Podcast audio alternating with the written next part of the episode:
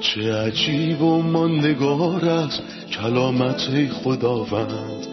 ابدی و جاودان است تمامی کلامت. همچون نهری خروشان است بر قلب تشنه کلام تو برترین است تسلی قلب من. نوری بر پاهای من چراغ راه های من. کلام تو شفا بخشد درد و رنج و زخم من. نپویی این کلام ساکن شد در قلب من. تغییرم به آزادم ساد شبان نیکوی من. چه عجیب و ماندگار است کلامت خدا رد ابدی و جاودان است تمامی کلامت سلام بر شما شنوندگان گرامی. با قسمتی تازه از سری برنامه های تعلیمی تمام کتاب در خدمتتون هستیم. ما در مطالعهمون به کتاب ایوب رسیدیم و امروز فصل های 38 و 39 رو بررسی می‌کنیم. در ابتدا اجازه می‌خوام خیر مقدم بگم به خادم خداوند برادر یوسف. سلام و خیلی خوش اومدین. ممنونم خواهر سانم سلام به شما و تمام شنوندگان گرامی. برادر موضوع اصلی فصل های 38 و 39 چیه؟ آخرین صحبت الیهو به ایوب در فصل 37 این بود. خدای قادر مطلق آنقدر با عظمت است که ما حتی نمی‌توانیم تصور کنیم. ما نمی‌تونیم با ذهن خودمون کارهای خدا رو درک کنیم و نمی‌تونیم بفهمیم او کیست پس لازمه که خدا صحبت کنه و درباره خودش مکاشفه به ما بده. اون وقت می‌فهمیم که خدا کیست. الیهو حقیقتی رو به ایوب ارائه میده که برای خودش آشکار شده بود. اینکه ایوب مرتکب اشتباه شده و بهش میگه نترس چون خدا فیض داره و اگه نزد خداوند بیاد و خودش رو قضاوت کنه این فیض رو دریافت می‌کنه. به محض اینکه صحبت الیهو تموم میشه خداوند خودش رو به ایوب آشکار می‌کنه و دو بار با اون صحبت می‌کنه و هر بار صحبت او به دو بخش تقسیم شد. او در فصلهای سی و هشت و سی و نه صحبت کرد و بعد سکوت کرد تا ایوب جواب بده. و ایوب جواب داد. و بعد خداوند در فصلهای چهل و چهل و یک باز هم صحبت کرد و بعد سکوت کرد. و ایوب باز جواب داد و جملات زیبایی گفت. هر وقت خداوند صحبت کرد به شیوه زیبا و ملایم سخن گفت و به نظر میاد که در شیوه او تعنی وجود داشت. اما تعنی با وقار جدی و پالایش شده. در دوباری که صحبت کرد به ایوب گفت من سوال خواهم کرد و تو جواب خواهی داد. انگار خداوند میگه ایوب تو خودتو قاضی تعیین کردی. پس لازمه که به من تعلیم بدی. پس ازت سوال می‌کنم. مثل یه مرد بیا و با من صحبت کن. بله در صحبت اول خداوند چهارده سوال از ایوب پرسید و این چهارده سوال به دو قسمت تقسیم میشن. اولین بخش هفت سواله که مربوط به قدرت خدا در طبیعت، جهان، آسمان، ستارگان و سیاراته عظمت قدرت خدا در طبیعت. و تصور می‌کنم که ایوب از خودش شرمنده شد و فکر می‌کرد که هیچ چیزی نمی‌دونه و بعد از اون خداوند دیگه در مورد موضوعات عظیمی مربوط به آسمان، ستارگان، سیارات، باران و خورشید سوالی نکرد بلکه در مورد موضوعات کوچیک با ایوب بحث کرد. در هفت سوال بعدی او در مورد عمل مشیتی خود در مورد مخلوقات ضعیف مثل شترمرغ، پرندگان و کلاخها پرسید. آیا می‌تونی جواب بدی که چطور این کارهای بزرگو می‌کنم؟ نه باشه آیا می‌تونی جواب بدی چطور این چیزهای ساده رو انجام دادم؟ نه پس چرا کارهای خداوند رو قضاوت می‌کرد؟ تصور می‌کنم که ایوب از خودش شرمنده بود چون وقتی جواب داد جملاتی باور نکردنی گفت برادر در مورد آیات 8 تا 15 توضیح بدین در این آیات خداوند سه موضوع رو برای ایوب طرح می‌کنه که سبکی تعنه آمیز داشتن. اما تعنی با وقار و متانت تا باعث بشه که ایوب اعتبار موقعیت رو حس کنه. اولین چیز بنیان و اساس زمین بود.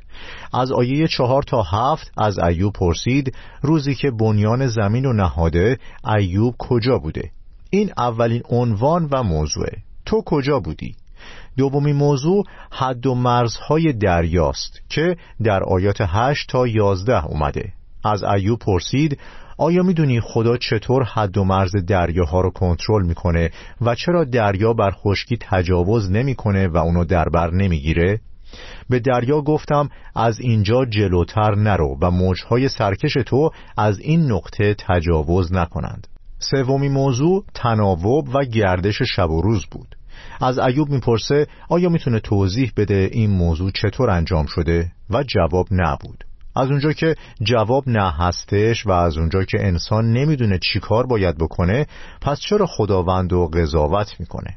خداوند به شب و روز اشاره می‌کنه به شکل چیزی که گل زیر مهر نامیده میشه. گل زیر مهر گرده. در واقع مثل گردش زمین به دور خورشید که فصلها رو به وجود میاره و گردش زمین به دور خودش که شب و روز رو به وجود میاره چه کسی اینها رو می‌دونه؟ فکر می کنم اینها مدرک و شواهد خیلی قوی هستند از الهام کتاب مقدس که به کروی بودن زمین و گردش زمین و تناوب شب و روز و فصلها هزاران سال قبل از اینکه علم این موضوعات رو کشف کنه اشاره کرده برادر آیات 16 تا 38 درباره چه چیزی صحبت کرده؟ در این فصل هفت موضوع وجود داره که در آیات قبلی درباره سه تا از اونها صحبت کردیم. آیات 16 تا 38 بقیه موضوعات عملکرد خدا در خلقت رو کامل می‌کنه. آیات 16 تا 21 درباره عظمت خدا در اعماق مجهول صحبت می‌کنه. خداوند قبلا در مورد دریا صحبت کرد و اینکه چطور با کلام خودش حد و مرزی برای دریا تعیین کرد ولی معلوم شد که چیزهایی فراتر از دریا هم وجود داره. انسان می‌تونه دریا رو ببینه اما چیزهایی هستن که انسان نمی‌تونه اونها رو ببینه یعنی سرچشمه دریا و چشمه های عمیقو و خداوند در زمان طوفان نوح از چشمه های عمیق استفاده کرد وقتی که روزنه های آسمان رو باز کرد. در این زمان چشمه های بسیار عمیق رو در هم شکست. در آیت 22 تا 30 او در مورد موضوع شماره 5 صحبت می‌کنه که مربوط به عناصر میشه. در آیه 22 میفرماید آیا در مخزنهای برف داخل شده ای و میدانی که تگرگ در کجا ذخیره می شود؟ خیلی عجیب و غریبه. آیا برف مخزن داره یا تگرگ انبار و مخزن داره؟ بله. خداوند خزانه هایی برای برف و تگرگ و باد داره. او بادو از مخزنها بیرون میاره. اما چیز عجیب و غریب اینه که خداوند گفت که برای برف و تگرگ مخزنها داره. چرا؟ او گفت من آنها را برای روز مصیبت و جنگ انبار کردم. در گذشته در کتاب خروج فصل نه وقتی که خداوند مصریان و زد یکی از بلایا بلای تگرگ بود و روزی فرا می‌رسه وقتی که اولین شیپور از هفت شیپور به صدا در بیاد بلای نیرومند روی زمین اتفاق میافته که همون بلای تگرگه.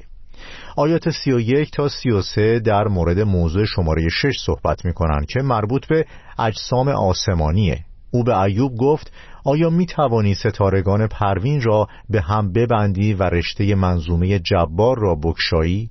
و بعد در مورد دو اکبر و قمرهای آن صحبت می‌کنه. اینها نامهای صور فلکی ستارگان هستند که شبیه یه خرس قطبیه و بعدش او این موضوع رو در آیات 34 تا 38 حل و فصل و کامل می‌کنه و جمله زیبایی در مورد ابرها و چگونگی کنترل اونا میگه ما از طریق این هفت موضوع عظمت کارهای خدا در خلقت رو می‌بینیم. در مورد ستارگان پربین و منظومه جبار و صور فلکی و خرس قطبی و صور فلکی ستارگان که شما در موردش صحبت کردین که در آسمان قرار دارن باید بگم این نامها برای ستاره شناسان شناخته شدن. پروین یا سریا در ابتدای بهار نمایان میشه. جبار در ابتدای زمستان پدیدار میشه و میگن که جبار مثل یه قوله که دست و پاشو بستن چه زمانی آزاد میشه؟ وقتی که زمستان تمام بشه و بهار شروع بشه انگار داره در مورد گردش فصل ها صحبت می‌کنه چه کسی به جز خدای قادر این کار رو انجام میده؟ برادر یوسف در فصلهای قبل عبارت اینک خدا بارها تکرار شده. ما انتظار داشتیم که در آیه یک بگه بعد خدا جواب داد اما نوشته بعد خداوند جواب داد. چرا به جای خدا گفته خداوند و چرا او از میان گردباد جواب داد؟ باید تأکید کنم که ما به وحی لفظی کتاب مقدس ایمان داریم. روح القدس نه تنها به نویسندگان در مورد ایده ها وحی کرده بلکه جملات و اصطلاحاتی رو که برای تدوین و شکل دادن این ایده ها استفاده شده رو هم به اونها دیکته کرده. و وقتی روح القدس از یکی از نامهای خدا استفاده می‌کنه منظوری داره. نام خدا با خلقتش ارتباط داره. در ابتدا خدا آفرید. در اینجا از اون به عنوان الوهیم یاد شده به عنوان خالق و رابطه او با تمام خلقت. اما وقتی در مورد خدا در رابطه او با انسان صحبت می‌کنه مثل خدای عهد که موافقت کرد تا با انسان رابطه برقرار کنه از او به عنوان خدای خالق یاد نشده بلکه از نام یهوه که خداوند هستش استفاده می‌کنه. و در اینجا درباره رفتار خدا با ایماندار خداپرستی صحبت می‌کنه که در فصل یک نشون میده که خدا رو دوست داره و به او شهادت میده. پس او به عنوان خدای خالق با ایوب برخورد نمی‌کنه بلکه به عنوان خدای عهد و پیمان و خدای وفاداری که می‌خواد با او وارد رابطه ای بشه. به همین خاطر از عبارت خداوند استفاده می‌کنه. درسته. این در های یک و دو واضحه. قبل از اینکه دوستان ایوب بیان و تصویر و عبارت خدا رو تحت عنوان یهوه خدای عهد تحریف کنند. اما از شروع فصل سه تا سی و هفت همه صحبت ها حول محور الشدای هست. یعنی خدای قادری که بر هر کاری تواناست. پس انگار خدا میگه علا رقم اینکه خدای قادر هست خدای عهد و پیمان هم هست. درسته.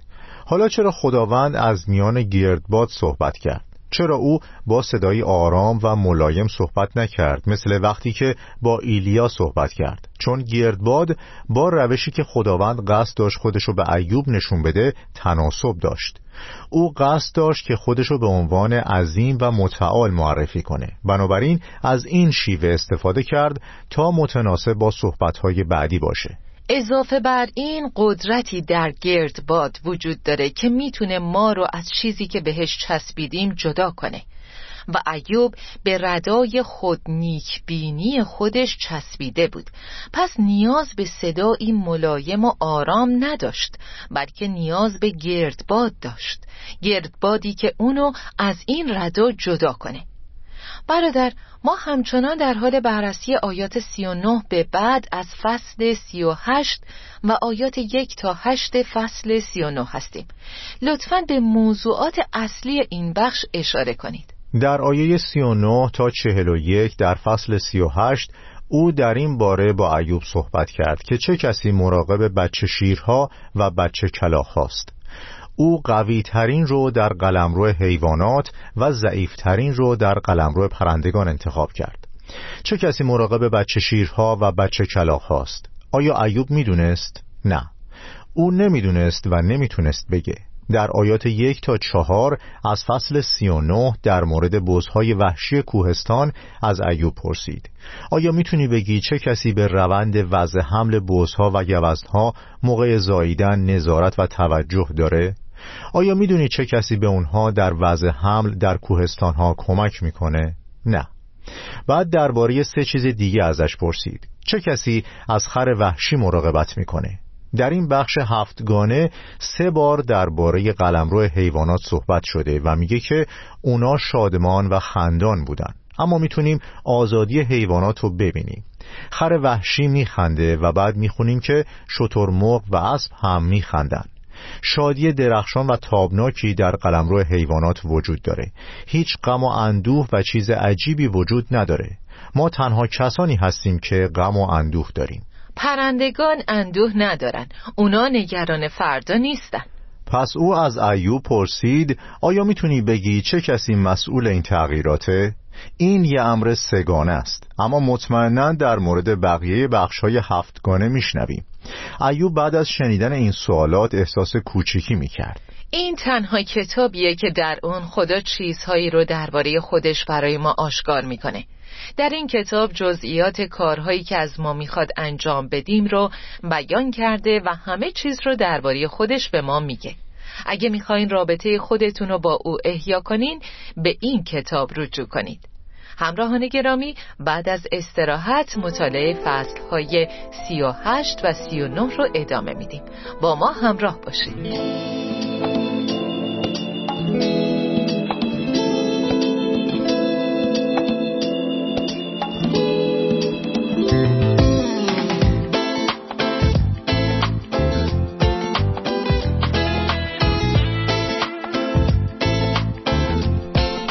در یوسف در فصل سی و هشت آیه چهارده میفرماید شفق رنگ زمین را لالگون می سازد گردش زمین در این آیه کجاست؟ شفق رنگ زمین را لالگون می سازد ریشه عبری کلمه می‌سازد یعنی شکلی به خودش می‌گیره و قطعا درباره زمین صحبت می‌کنه. در گذشته قبل از کشف پاپیروس برای نوشتن رسمی قدیمی وجود داشت. اونا اسناد مهم و روی خاک رس می نوشتن انگار که اونا رو حکاکی می‌کردن و کسی که اونا رو می نوشت مهرشون می‌کرد. این پیش زمینه بود در مورد نوشتن در قدیم. قبل از کشف پاپیروس و کاغذ نگارش. انگار می‌خواد بگه مدارکی وجود داره که عظمت خدا و حکمرانی او بر زمین رو اثبات می‌کنن. اینکه خدا زمین رو مثل خاک رس مهر کرد یا شبیه خاک رس شکل داد. مهر دایره شکل هست. پس انگار کروی بودن زمین مدرکیه که اثبات می‌کنه زمین به خدا تعلق داره و قدرت خدا در گردش اون نشون داده میشه. کسی که زمین رو به این شکل ساخته به شکل کروی. انگار زمین مهری هست که اثبات می‌کنه خدا قادره. در فصل سی و هشت آیه سی و شش میفرماید کیست که حکمت را در باطن نهاد یا فتانت را به دل بخشید؟ لطفا در مورد این آیه توضیح بدین. معنی باطن در این آیه چیه؟ خواهر سنم باطن ابرها هستند که در این آیات در موردشون صحبت می‌کنه و عظمت خدا رو نشون میدن. حکمت خدا رو نشون میدن. بله حکمت خدا. چون ابرهای مرتفع حکمت خدا رو نشون میدن. برادر یوسف می‌خوام درباره آیات 9 تا 18 توضیح بدیم. خداوند همچنان به نشان دادن عظمت خودش در ارتباط با موجودات وحشی ادامه میده. مثلا در آیات 9 تا 12 در مورد گاو وحشی صحبت می‌کنه. خدا می‌خواست به ایوب بگه قادر گاو و رام کنه تا به او خدمت کنه. همونطور که در گذشته قبل از اختراع ابزار کشاورزی برای شخم زدن خرمنکوب و روی دوتا گاو میذاشتن و اونا زمین و براشون شخم می‌زدن و همینطور از گاوی معمولی برای کشیدن چرخ دستی استفاده می‌کردن. بنابراین از ایوب می‌پرسه آیا می‌تونه گاو وحشی و رام کنه تا اونو خدمت کنه؟ انگار که گاوی معمولی و رام هست. در آیت 13 تا 18 او در مورد حیوانات وحشی دیگه ای صحبت می‌کنه. شترمرغ. خداوند این حیوان رو از حکمت محروم کرده. اون با پرندگان دیگه فرق داره. مثلا نحوه جوجه کشیشون متفاوته. اما اگه خطر رو احساس کنه آماده است که حتی از تخم ها صرف نظر کنه. به علاوه از بالهای خودش هم برای جوجه کشی استفاده نمی‌کنه. و وقتی مرغ توسط شکارچی تعقیب میشه و خطر رو نزدیک احساس می‌کنه صورت خودش رو زیر شنها پنهان می‌کنه. آیا پنهان کردن صورتش در شن اونو از خطر محافظت می‌کنه؟ نه. این رفتار خیلی احمقانه است چون این به شکارچی فرصت میده تا بهش نزدیک بشه. ما در رفتار شترمرغ شخص گناهکاری رو می‌بینیم که از خداوند دوره و داوری رو نادیده می‌گیره و میگه داوری وجود نداره. با این وجود داوری یه واقعیته چه او رو بپذیره چه نه. بسیار عالی. برادر یوسف در آخرین دقایق این قسمت می‌خوام در مورد آیاتی که به هم مرتبط هستند توضیح بدین. آیه 19 تا آخر فصل. در این بخش از آیه 19 تا 25 خداوند در مورد مراقبت از اسبها صحبت می‌کنه و اینکه او چطور به اسبها شجاعت بخشیده. به طوری که اونها خطر رو نمی‌شناسن و به خطر میخندن و همیشه آرزو می‌کنن که زمان جنگ فرا برسه و به محض شنیدن صدای سوار و صدای فریادی که شروع یه جنگ رو نشون میده و از دور نبرد و حس می‌کنه شروع به دویدن می‌کنه. و بعد از آیه 26 تا آخر فصل در مورد دو نوع پرنده صحبت می‌کنه یعنی شاهین و عقاب. چه کسی شاهین و عقاب رو کنترل می‌کنه؟ چه کسی مراقب بچه های اونهاست؟ چه کسی اونها رو در آسمان هدایت می‌کنه؟ آیا اونها جهتیاب یا رادار دارن؟ اونها چه چیزی دارن که اونها رو هدایت می‌کنه تا در طول سفرهاشون گم نشن؟ چه کسی هدایت کننده اونهاست؟ جواب این چهارده سوال نشون میده که من اصلا هیچ چیزی نمی‌دونم. درسته. ممنونم برادر یوسف. خداوند بهتون برکت بده. در قسمت بعدی که آخرین قسمت از مطالعه کتاب ایوب هست صحبتمون رو ادامه میدیم. آمین. به امید خداوند. آمین. شنوندگان گرامی در آیات این دو فصلی که امروز مطالعه کردیم عظمت خدا در خلقت نمایان شد. اما همینطور خدا دو مثال درباره مخلوقات زنده به ما ارائه کرده. مثال شترمرغ و مثال عقاب. او درباره شترمرغ گفت شترمرغ با غرور بال می‌زند. شترمرغ دو بال داره و همیشه اونها رو تکون میده اما نمی‌تونه پرواز کنه. و این به مردمی اشاره داره که به کلیسا میرن ولی بدون هیچ تغییری از کلیسا خارج میشن. یا مردمی که مدام دعا می‌کنن بدون اینکه تغییر کنن. یا مردمی که میگن خداوند رو می‌شناسن و اونو پرستش می‌کنن ولی زندگیشون تغییری نمی‌کنه. شترمرغ بال می‌زنه اما اگه حتی برای دهه ها هم بال بزنه پرواز نمی‌کنه.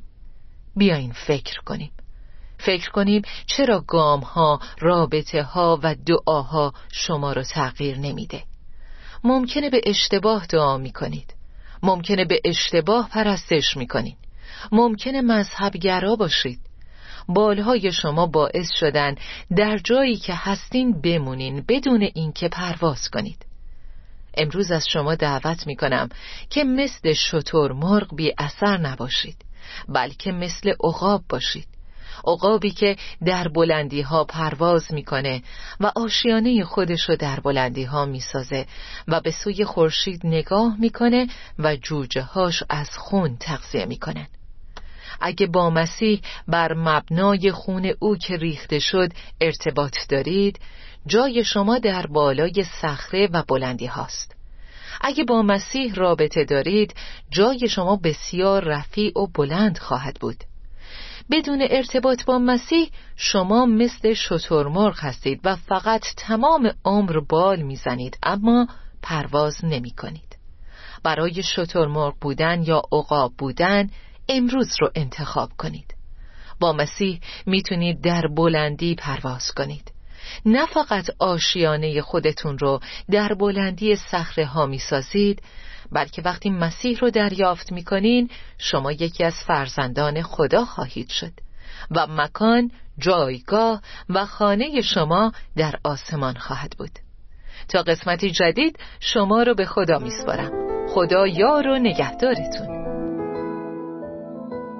چه عجیب و ماندگار است کلامت خداوند.